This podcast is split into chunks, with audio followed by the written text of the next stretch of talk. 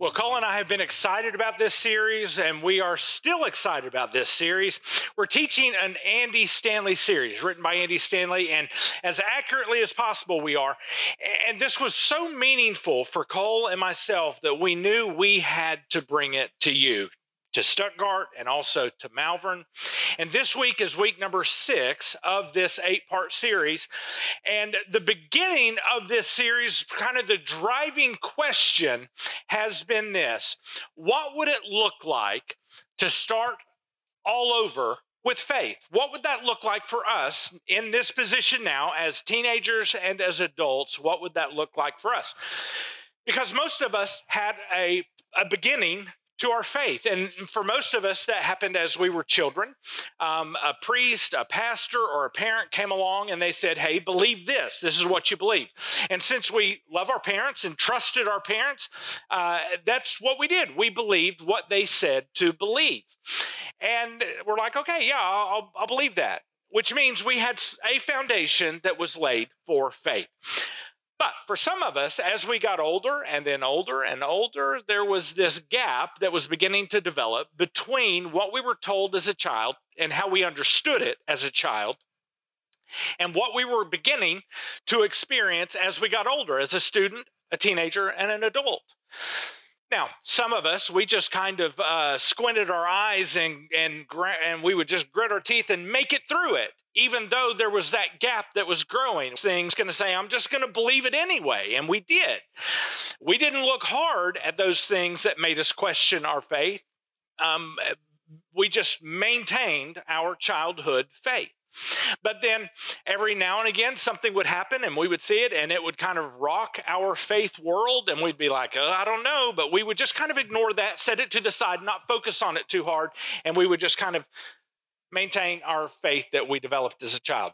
But others of us did not do that. Some of us, um, we actually saw that gap growing. And maybe for you, maybe you began to declare, wait a minute, wait a minute. Now, what I'm experiencing in my teenage and adult life is not matching up with what I was taught as a child. So as a result, maybe for you, you just intentionally just walked away. You just walked away and you walked away from God and walked away from faith and what you understood of God because it didn't line up with the world that you were experiencing as a teenager or an adult. And besides, goodness, you know, if you're near college, you, you, know, you've got a lot to do to maintain healthy friendships or friends at all. And you've got, right, who has time to stop all that and to begin studying theology to understand where the gaps are when I was uh, with what I believed as a child? So we've all responded differently to that gap that we have experienced as a teenager or an adult. But what is true for most of us, very few of us went back later and backfilled that faith as we became older. We didn't go back up and clear up those gaps and those questions that we had.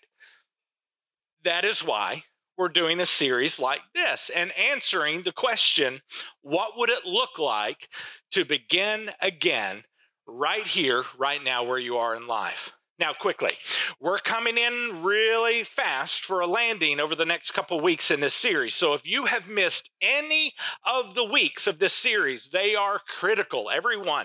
We would encourage you to go back and pick those up on Facebook, on YouTube, or on SoundCloud because we want you to have every part of this series from the weeks. Now, today, we're continuing the series, and I want to talk about something that all of us have in common.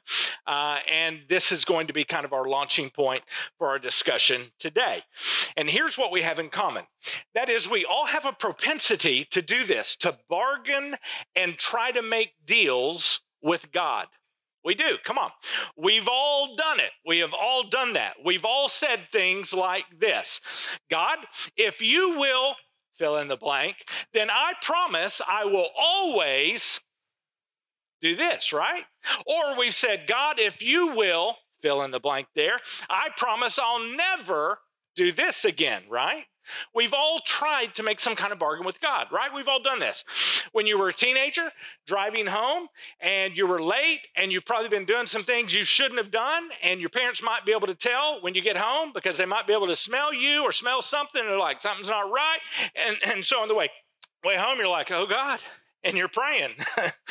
you're not making an exclamation, you're praying, oh God, this is Harley. Remember me? Hopefully. Hey, hey, if you could do me a favor, God, if you can make sure my parents are asleep when I get home, I promise you, I will never do that again. Right? We have all, in some way, tried to bargain with God. You're not alone, and I'm not alone, because in every religion, people negotiate with God. In fact, people who don't even believe in God try to negotiate with God just in case, right? Everybody has done it, whether it's a serious thing, maybe an illness, something's really, really, really wrong, or maybe it's something silly, maybe something from high school. We have all at some point tried to negotiate with God. Tell you what, let's do this real quick. Be honest with me. Let's do this. Have you ever tried to make a deal with God? If you have, raise your hand. Mine's going to be first. I have. Has anyone else? Let me take up a gander. Oh goodness, hands I see those hands. Yes, yes, I see those hands. We all have. Haven't we? We've done that in some way, on some level. I have too. I've done that too. Now, here's another thing. So I, I know based upon human nature, we've all tried to make a deal with God. Here's the second thing I know about us we usually don't keep our end of the bargain, probably 99% of the time, right? We usually don't. You know, you you tried to negotiate negotiate with God, and sometimes it has worked out in your favor once in a while. And when it does work out in our favor, most often, like 99% of the time, I would guess, we don't even follow through with our part, right? We don't, do we? Now, here's the thing about bargaining with God. When we bargain with God, there are two really big assumptions that we're making. Two. If you've ever, ever tried to bargain with God, we've all made these two assumptions. Here's assumption number one it's that you assume that God knows you exist. Now, this is a big deal. This is huge. We assume that God knows we exist. Uh, we assume if you have ever negotiated with God, you have way more faith than you think you do. I mean, truthfully, you have plenty of faith in order to embrace any kind of religion out there because you you've if you've ever tried to bargain with God, you have exhibited faith. You have said through that negotiation that you believe God knows you exist, that you believe that God knows your name, that you think that God understands and knows your circumstances, and also you think that God gives a rip and cares about your life. That is a lot of faith, right? It's enough faith to believe that the God of the universe actually heard my voice and knew I was bargaining with him. If you've ever done that, you have extraordinary faith. Now, that's one assumption. If we've ever bargained with God, there's a second assumption that we've all made. And here's the second assumption we have assumed that we have something that God wants. We have something that God wants, right? That's what we're assuming. Because if we bargain with somebody, here's what we're doing we're saying, I know what I want from you. Now, all I have to do is figure out what you want from me, and we can make a deal. We can make this work. That's how negotiation works, right? That's how, that's how it works. So, God, I mean, I know what I need from you, but listen, I'm not sure what you want from me. So let's see if we can figure it out. God, how about some uh, obedience. Does that sound good? I can give you some obedience, God. Maybe I can give you a little church attendance if you'll do what I need you to do, what I want you to do. I'll give you some church attendance. Might even go to a small group, be a super duper Christian. I, I, might, God, I'll give you some stuff. Hey, listen, I might spend some more time reading the word, right? Hey, listen, God, I hear you're really into money. That's what I'm told. So, God, I'll start giving some money to something that you think is special, right? I'll do that. If you'll do this for me, I'll do that for you. Now, the assumption is that you have and I have something that God wants. But here's the deal. And this is the thing that differentiates Christianity from every other religion out there.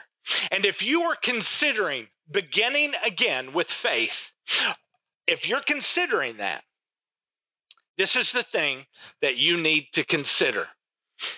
Here it is. And this is great news.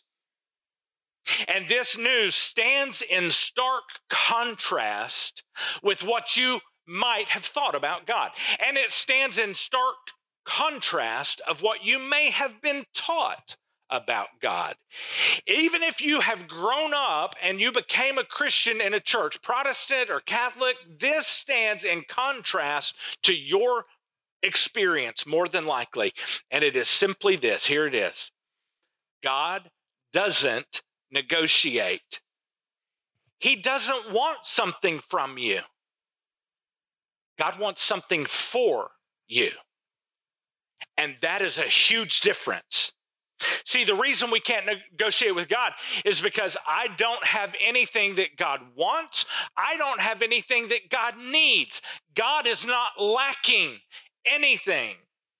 And when you open the pages of the New Testament, the New Covenant, as we call it, as you open those pages and you read the story of Jesus in particular, and then you read what other people who came after Jesus wrote about Jesus, it becomes very, very clear. The Christian faith is not about you getting something from God, about God trying to get something from you. It's this God wants something for you. He doesn't want something from you, He wants something for you. Now, the Christian faith uses a word to describe that. It encapsulates the whole big idea of what we're talking about today. And this whole line that is going to be drawn by this word, it demarcates the difference between Christianity and every other faith system out there. It is the fine line, it is a clear line. And here's the word the word is grace.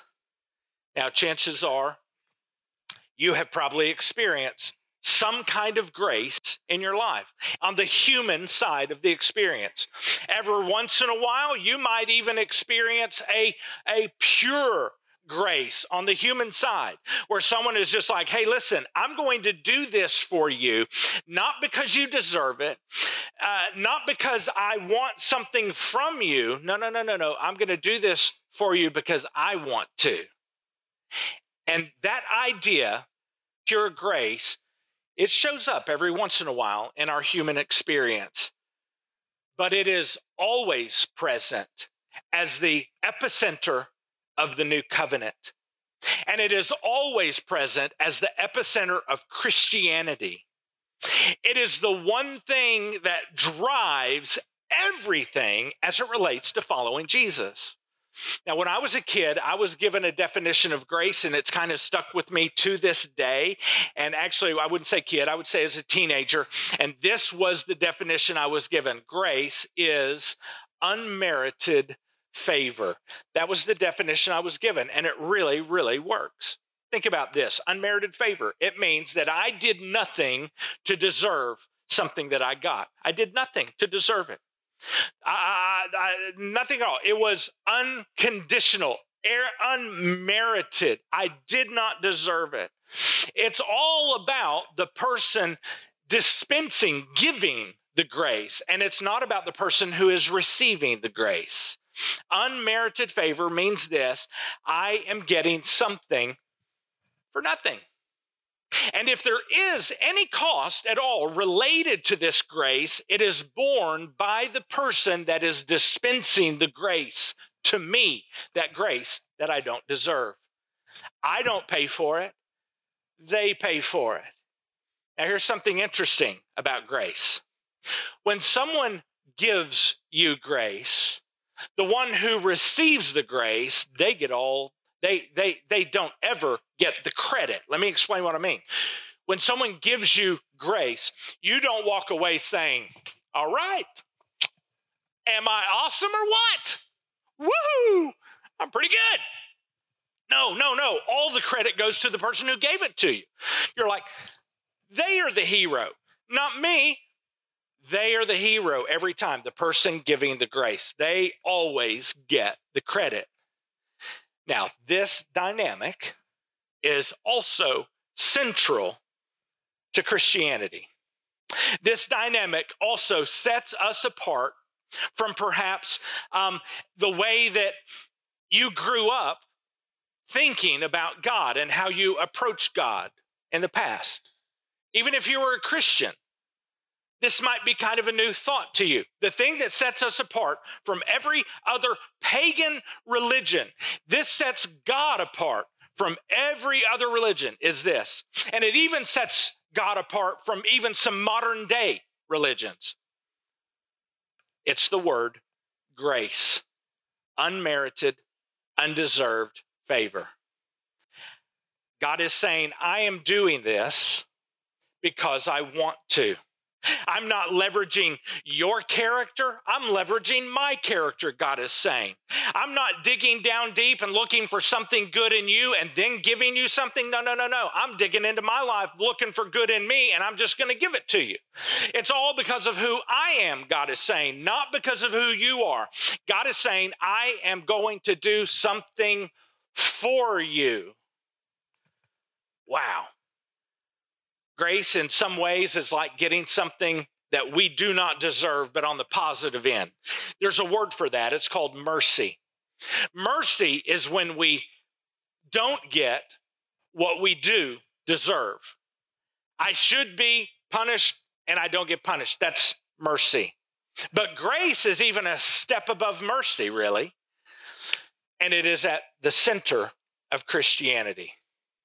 This morning, we're going to be looking at a very particular passage of Scripture, and Paul is describing the importance of grace. So, as you consider possibly beginning again with your faith, I want this to be clear to you. And I promise, if you have grown up in church, you have heard this before, all right? You have. Now, it's found in an ancient document uh, that we call Ephesians. Now, Ephesians is a group of people who lived in a town called Ephesus. Ephesus was an ancient port city. Ancient port city, not a port anymore. The water is nowhere near anymore. It has receded. But then it was vibrant and it was an important city a long time ago. Now, we call it the book of Ephesians, but actually it's not a book at all. Actually, it was a letter that Paul wrote to the believers in Ephesus. It's called Ephesians, all right? But he didn't write it to a specific Christian. He wrote it knowing this letter was going to be circulated to all the churches, including, he didn't quite know the breadth of this, but even now that letter is still circulated today, and you probably have a copy at home. You have a copy, I know, on your phone.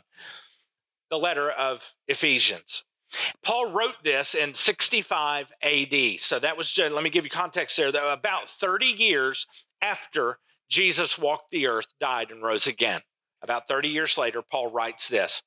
And he's writing here while people, eyewitnesses to Jesus' death and his resurrection, are still living. Many, many of them are still alive at this time as Paul writes this. Again, not to a particular Christian, he's writing it to all Christ followers.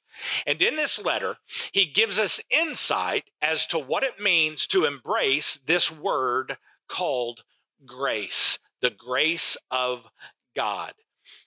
We find it in this letter in chapter 2, and we're going to start with verse 1. Paul says, As for you, you were dead in your transgressions and sin. And, and by dead, Paul meant that you were separated from God. He didn't mean you were physically dead. He's using an analogy as if he's saying it's like you were dead to God and God was dead to you. And then for the next few verses, Paul goes on and he kind of describes how we were dead to God in our sin. He describes how we did things, and the Ephesians speaking to them, you did things you shouldn't have done that violated your conscience, and you did them anyway. He elaborates on this whole idea of what it means to be a sinner, to be a transgressor. And then a few verses later, Paul hits this transition point. So he sets it up. You were a sinner, dead in your transgressions. And then he transitions.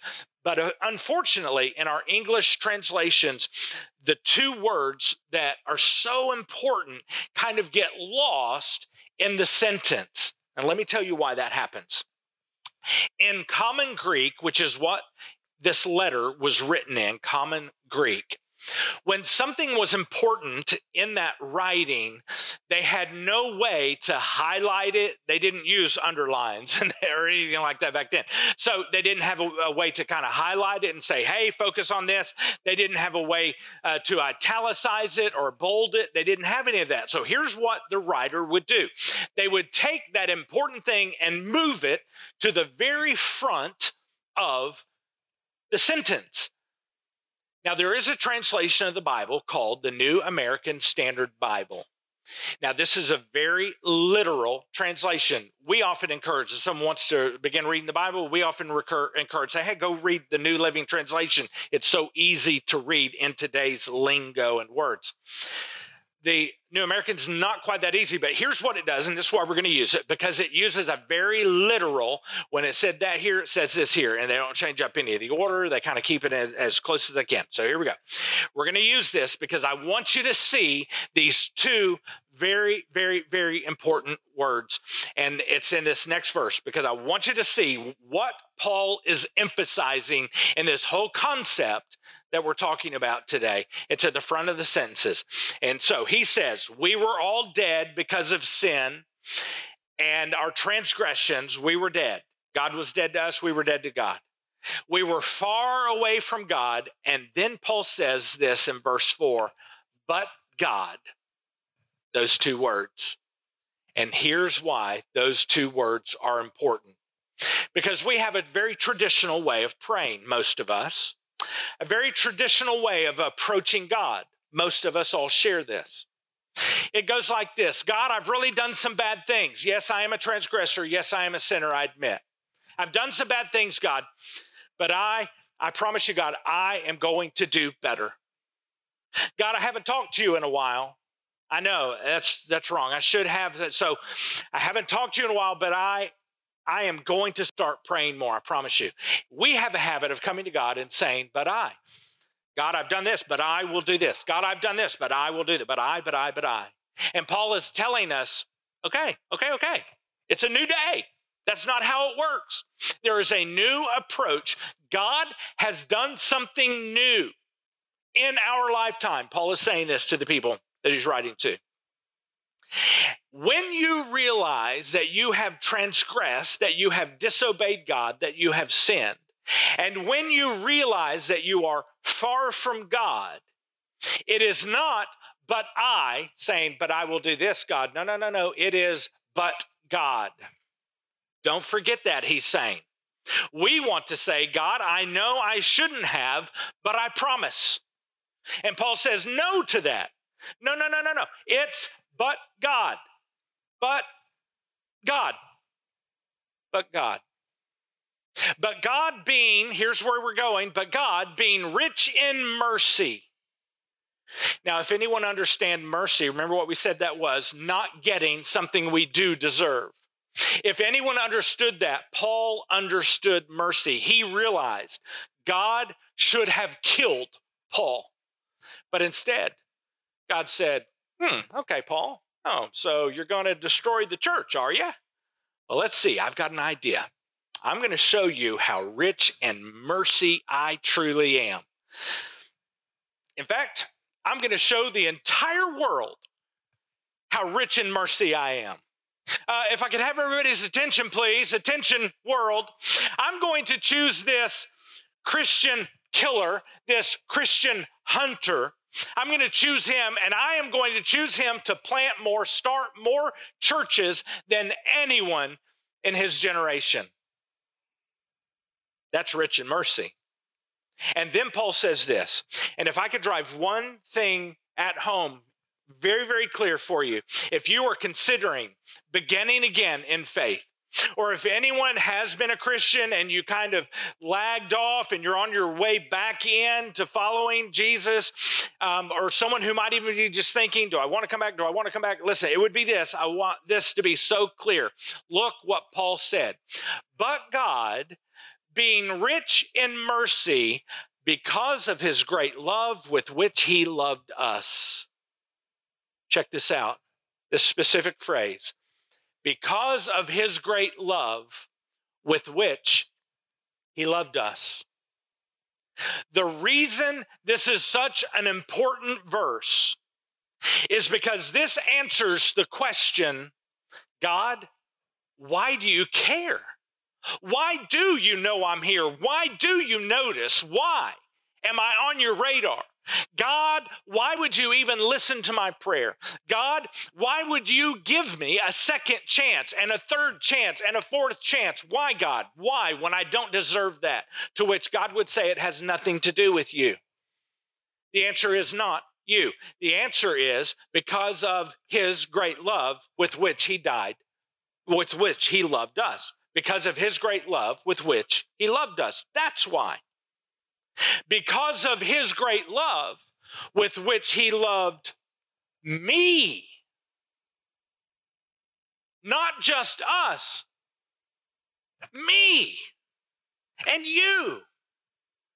This is the essence of grace. Now, Paul is building his case, and he does it so brilliantly because the Holy Spirit's leading him and guiding him in this, but it's amazing. This is the major place where we need to change the way we think as we consider beginning again. If you're considering Christianity, or if you've been following Jesus for some time, for years and years and years, this is central to the way we need to view life.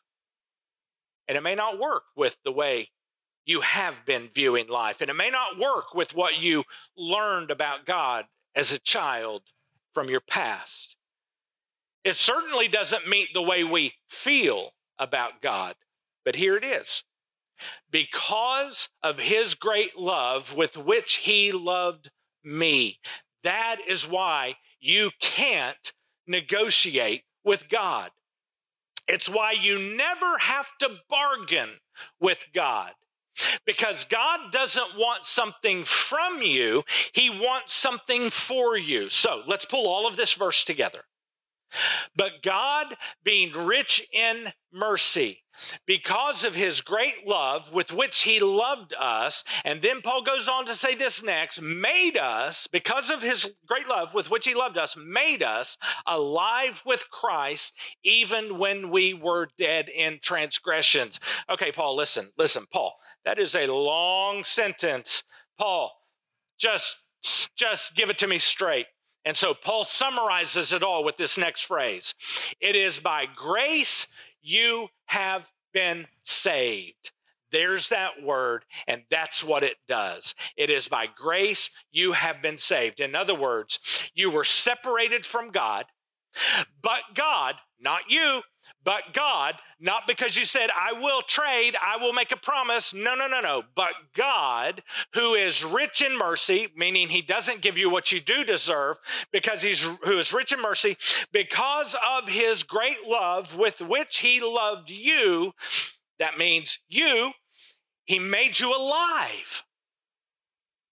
He made you alive. It is by grace, then, Paul says, by grace that you have been saved. Or we can say it another way. Here's another way to word this God chose to unseparate you because he wanted to. You were separated, and God chose to unseparate you because he wanted to. Now, from that point in the passage, Paul goes on and he starts to uh, change the subject a little bit. He throws in a whole lot of run on sentences and information. And as he's writing or dictating this letter to someone who's writing it down for him, it's like it, it's almost like he begins to think, wow, you know, earlier I, I might have gone too fast for them in all of this. That was a whole lot in just a little space. I might have gone too fast. So, in the very same chapter, Paul swings back around and he makes this point again in verse 8. And he says, For it is by grace you have been saved. And then Paul adds something that we have not seen yet in this letter. He adds something that he left out the first time. And here are these two words through faith. I love this. I love this. For it is by grace you have been saved. How? Do you get that grace? And Paul says, through faith. Paul takes us all the way back to where we, when we talked about and discovered what Abraham did and what the nation of Israel did. We talked about that early in this series. Please go back and hear it. They did one thing they trusted God, they had faith. They trusted that God was going to do what he said he would do, that he was who he said, and they trusted him. That's all they did. And God gave them a right standing with him. And Paul says that's what it takes for us to that simple thing, that simple thing of faith, saying, I trust you, God, that you will do what you said you're going to do. I see it right here. I've heard it right here. My heart tells me, your Holy Spirit confirms it in my life. Yes, you will do what you said you will do. I have faith. I trust. And he tells us that is the way that we experience grace. That is the way, the only way that we step into grace. That is the only way that we harmonize our lives with grace. That is the way grace and this verse and this passage and this concept, that is the way that it becomes a reality in my and your individual life. It is through a single act of faith and you can't have that faith for someone else. You can't do it for your children or your parents. You can't do it for your friend. You can't do it for a husband or a wife or a girlfriend or a boyfriend. You can only do that for yourself. And when you acknowledge that God loves you, this is the trust and faith that God loves you, that Christ died on the cross for your sin to make it possible for you to come out of death and into life. That is faith. And that allows you to fully embrace through faith alone, through faith alone, all of the grace that God is pouring into your life. That's how it becomes a reality. It's the only way it becomes a reality. And then Paul says this to help make it clear.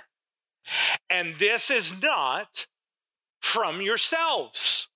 It's a gift of God. It's not a trade, Paul is saying. It's not a bargain. It's not a, God, if you will, then I promise I will. I will not do this. I will do this and be better next. I promise you, God. No, no, no, no. He said it's not a trade, it is a gift. And then, just in case we still miss it, hello, McFly. He says again, not by works, so that no one can boast. Not by works, so that no one can boast, because this was a gift. This is a grace gift. It is a grace gift that you didn't deserve and you can never earn it. It was a gift.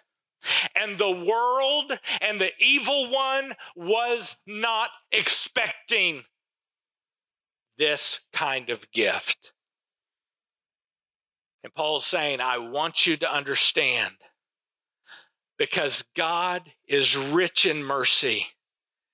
And because this is really ultimately all about Him. The one who is giving the grace and giving the mercy is the hero, not us. God didn't leverage your character or your good works or what you could do better or what you could stop doing. He leveraged himself and his own character. And he wanted to do something for you and for me that we don't deserve. So God is saying, listen, don't bargain with me. Don't do it. Just ask because God loves you. God loves you. Now, that's the theological part of today. Here's the practical part. Because regardless of where you are on your faith journey, this is a really big deal. Because of what we were taught as children, and we may not have understood. And we still may be looking at it as a child. Because of the fact that we live in a world that says, if you'll do this for me, I'll do this for you. If you'll scratch my back, I'll scratch your back, right? That's the world we live in. So the question is this as you explore the possibility of beginning again in your faith. Here is the question What standard will you use to determine where you stand with God. Okay? We got to determine this now. What standard are you going to use? In fact, even if you're already following Jesus, you still need to answer this question What standard have you been using? What standard? First standard are you using the standard of your behavior? Is that it? Your behavior? Or the standard of God's grace? All right? Which of those two? There's only two. Either your standard to that you're using to see where you stand with God is either your behavior or it's God's grace. Now, most of us believe that it had something to do with what we did in terms of where we stood with God, but there's some problems with that. The problem with that, uh, this way of thinking, within our American, our Western culture, we have just enough Christianized thinking in the American culture, and we have just enough Bibleization of our thinking and our theology. That every person here and listening online or who will listen in the future, we have an idea of what God might accept and what God might not accept. And your entire view, for the most part, has been shaped by biblical ideas and kind of Christian ideas. Whether you're a Christian or not, that has been our influence in America. So if I were to say to you, hey, hey, hey, do you think you can find a good standing with God based upon your behavior? It's very possible you would, and I would say, I think it's at least part of it. And I would say to you, well, then tell me some of the behaviors that you think that would be acceptable then to God. And you would give me a list of behaviors, many of which you find in the Bible. And I would ask, where did you get those ideas? And you might say one of two things. You might either say, Well, I, I, made them up because I think that's how someone should behave. Or you would say, Well, it's in the Bible. I'm pretty sure it's in the Bible. Now, here's the deal please don't ever reach over to the Bible and try to use it as an example of where we can say we have a good standing with God based upon our behavior. Because if you do, I promise you this, you are in real trouble. Most people might reach for the Ten Commandments. We talked about those a few weeks ago. The Ten Commandments, remember this, they were given to a people who were already in a good standing with God because of that act of faith ended in that. Guess what? He gave them a right standing. Now, listen, those weren't written to us, those were written to them. They were already in a good standing with God. The Ten Commandments were given to a people who were already redeemed from slavery, chosen by God. So don't reach for the Ten Commandments to say, well, there's my standard. And certainly don't look into the new covenant and reach for the teachings of Jesus. Do not do that because his standards are so high that we will fail every single time. And you might think, well, Harley, I, you know, I've read some things in there, and I've read this thing called the Sermon on the Mount, where Jesus said this and this and this, and gave us a little list there. And I'll ask, really, have you really read it? And, and the next question is Do you know anyone on this earth who actually lives up to that standard? Because Jesus, his intention in giving us that standard was to set that standard and explain it in his detail so high that no one possibly on the earth except him could achieve it. Everyone gets an F. And there's another thing most of the rest of the new covenant, which was written by this guy who wrote this letter we're reading today, most of the rest of the new covenant written by Paul, he tells us that it is grace alone, not by works. So, our culture's whole idea that somehow we can kind of guess and, and figure out what God is looking for in a lifestyle, and somehow that will deliver us if we can meet that. that might be biblically informed because it has some information from the Bible in it, from that more, and we have formed a biblical moral system. But the Bible never, ever, ever teaches that we get in good with God, a right standing with God by our other option. Maybe you just kind of made up the standard. But again, there's two problems with that. Even if we made up the standard on our own, here's what we think it should be a life that should be if someone's going to be in good with God. Well, the first problem is you made it up. That's the first problem. The second problem is we're not even consistent. This is what it would take. So just think about this. Things to consider if you were looking at the possibility of beginning again. If you assume that somehow you know what it takes to get in good with God based upon your behavior, your belief system is biblically informed, but it is not biblically accurate. It is based on teachings that might have, you could have heard bits and pieces from Jesus, but it is not from the ministry of Jesus. It uses verbs and adjectives that come out of the new covenant, yes, yes, but they were taken out of context from the new covenant. Because when we open the scriptures, we discover there ain't nobody good enough. Ain't nobody close to being good enough to be right with God. So if it is all about behavior, we're doomed.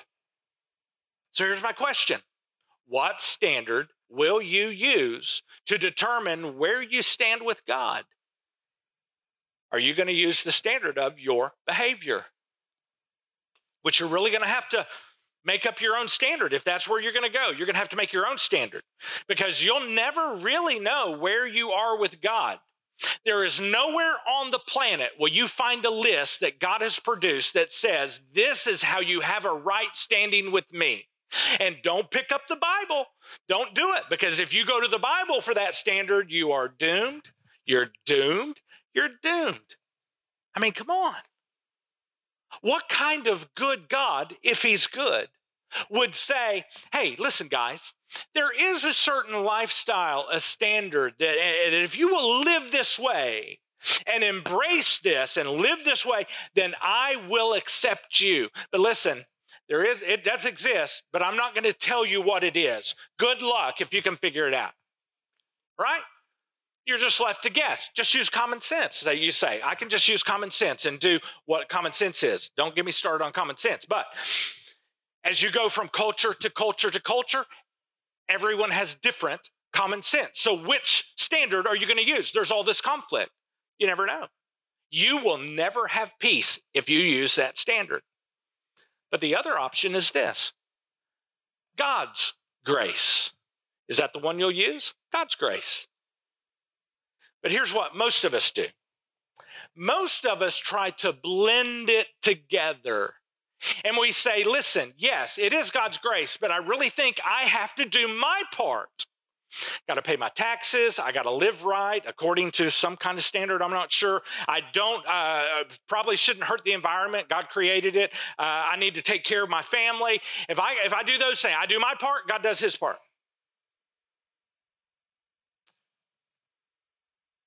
God's going to fill in all the gaps for me, but I've got to really work hard and do my part, and then God will. But where'd you get that idea? Unfortunately, for most of us, we got that idea from church.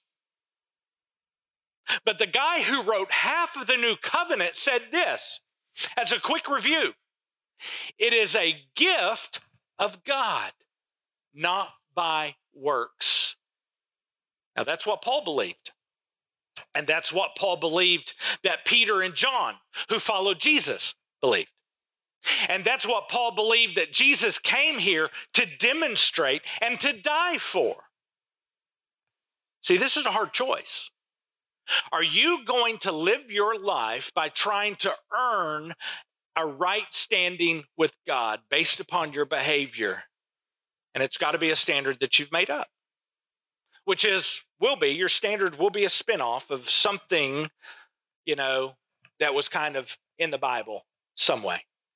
Or perhaps God's grace is the ticket. Don't miss this. Here's another way to ask the same question What standard will you use to determine where you stand with God?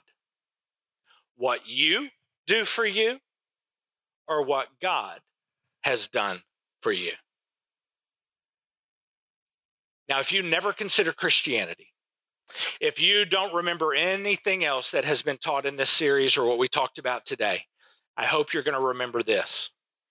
All religion in the world is D O. It's about do, what you do. But the Christian faith is all about D O N E, done. All religion is about, okay, God, let's negotiate. What do I have that you want so that I can get what I want from you? What are you interested in, God? Let's see if I can do it. Let's see if I can give it to you. That is the world of religion. And on your best day, you still don't know if you're in good with God. Because nowhere on the planet is there a list, is there a prescription for how good you have to be, how consistent you have to be. All you can do is guess. But the essence of Christianity is what God has already done for you. And here's the cool part of the Christian faith all of the to dos that we find in the Christian faith in the new covenant are a response to what God has to done. All the to dos are a response to what God has done. Do you know why Christians forgive? It's not so that we can earn our place in heaven. No, no, no, no. We forgive because we have been already forgiven. Do you know why we give? It is because God has already given. Do you know why we serve? It is because God has already, through Jesus, served us. Do you know why we're kind? Because God has been kind to us. Do you know why we submit to each other, surrender to one another, and put others first? It is because God put us first on the cross when He died. Regardless of what you have seen or heard, regardless of what kind of family you grew up in and what you were taught, look in the new covenant and check to what God has already to done. Jews in our faith are a response to what God has already to done. Never, ever, ever do we have to bargain with God. That's religion. But in the Christian faith, we have been called to live a certain life. We have but it's not in order to gain God's acceptance. It's because He's already given us that acceptance. And He says, now that you're part of the family, here's how we do as a family. It's not in order to get a right standing with Him, because you've already been given that, because it is a gift, a G I F T gift. It is a gift, and no amount of your work will work because it's not a trade, it's a gift. And we have been called to live this type of life called the Christian life. We've been called to live that because of the gift that we have already been given. We don't have to live that life in order to get the gift. If we did, it would not be a gift. It's a gift. So Christianity will never be about do, do. It has always been about D O N E, done, what Jesus has already done for you and for me. And all of our love, all of our acts of service, all of our giving, all of our one anothering one another is a response to what God has already done in our own lives. Do you know what Christian marriage is? I'm still trying to figure this out. It's when two Christians who understand this, they get married and those two people treat each other the way God has treated them. That's what a Christian marriage is. I mean, they're trying to out surrender one another, out submit to one another, and it's awesome. And do you know why they do that?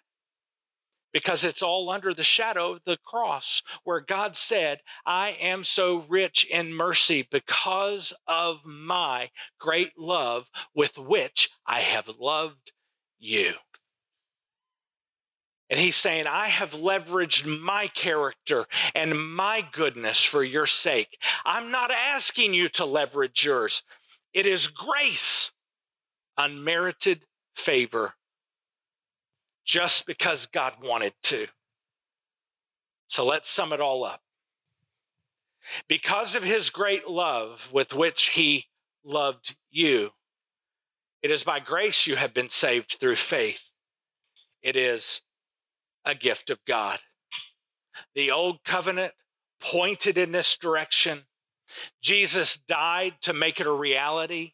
And everybody after Jesus looked back and said, It is because of Christ's death on the cross that we know God loved us. And anything I do, anything I do is simply a response of gratitude for what He has done for me. I'm not doing that to earn his love, it's a response to his grace. It's almost too good to be true. But that's how much God loves you. And I can't wait to talk more about this next week. So I'm getting ready to give you a one sentence prayer. And at the end of that prayer, we are dismissed today. So we hope to see you next week. Let's pray. Father, I will never, ever be right with you because of what I do, but only and always because of what you have done for me. Thank you, Jesus. Amen.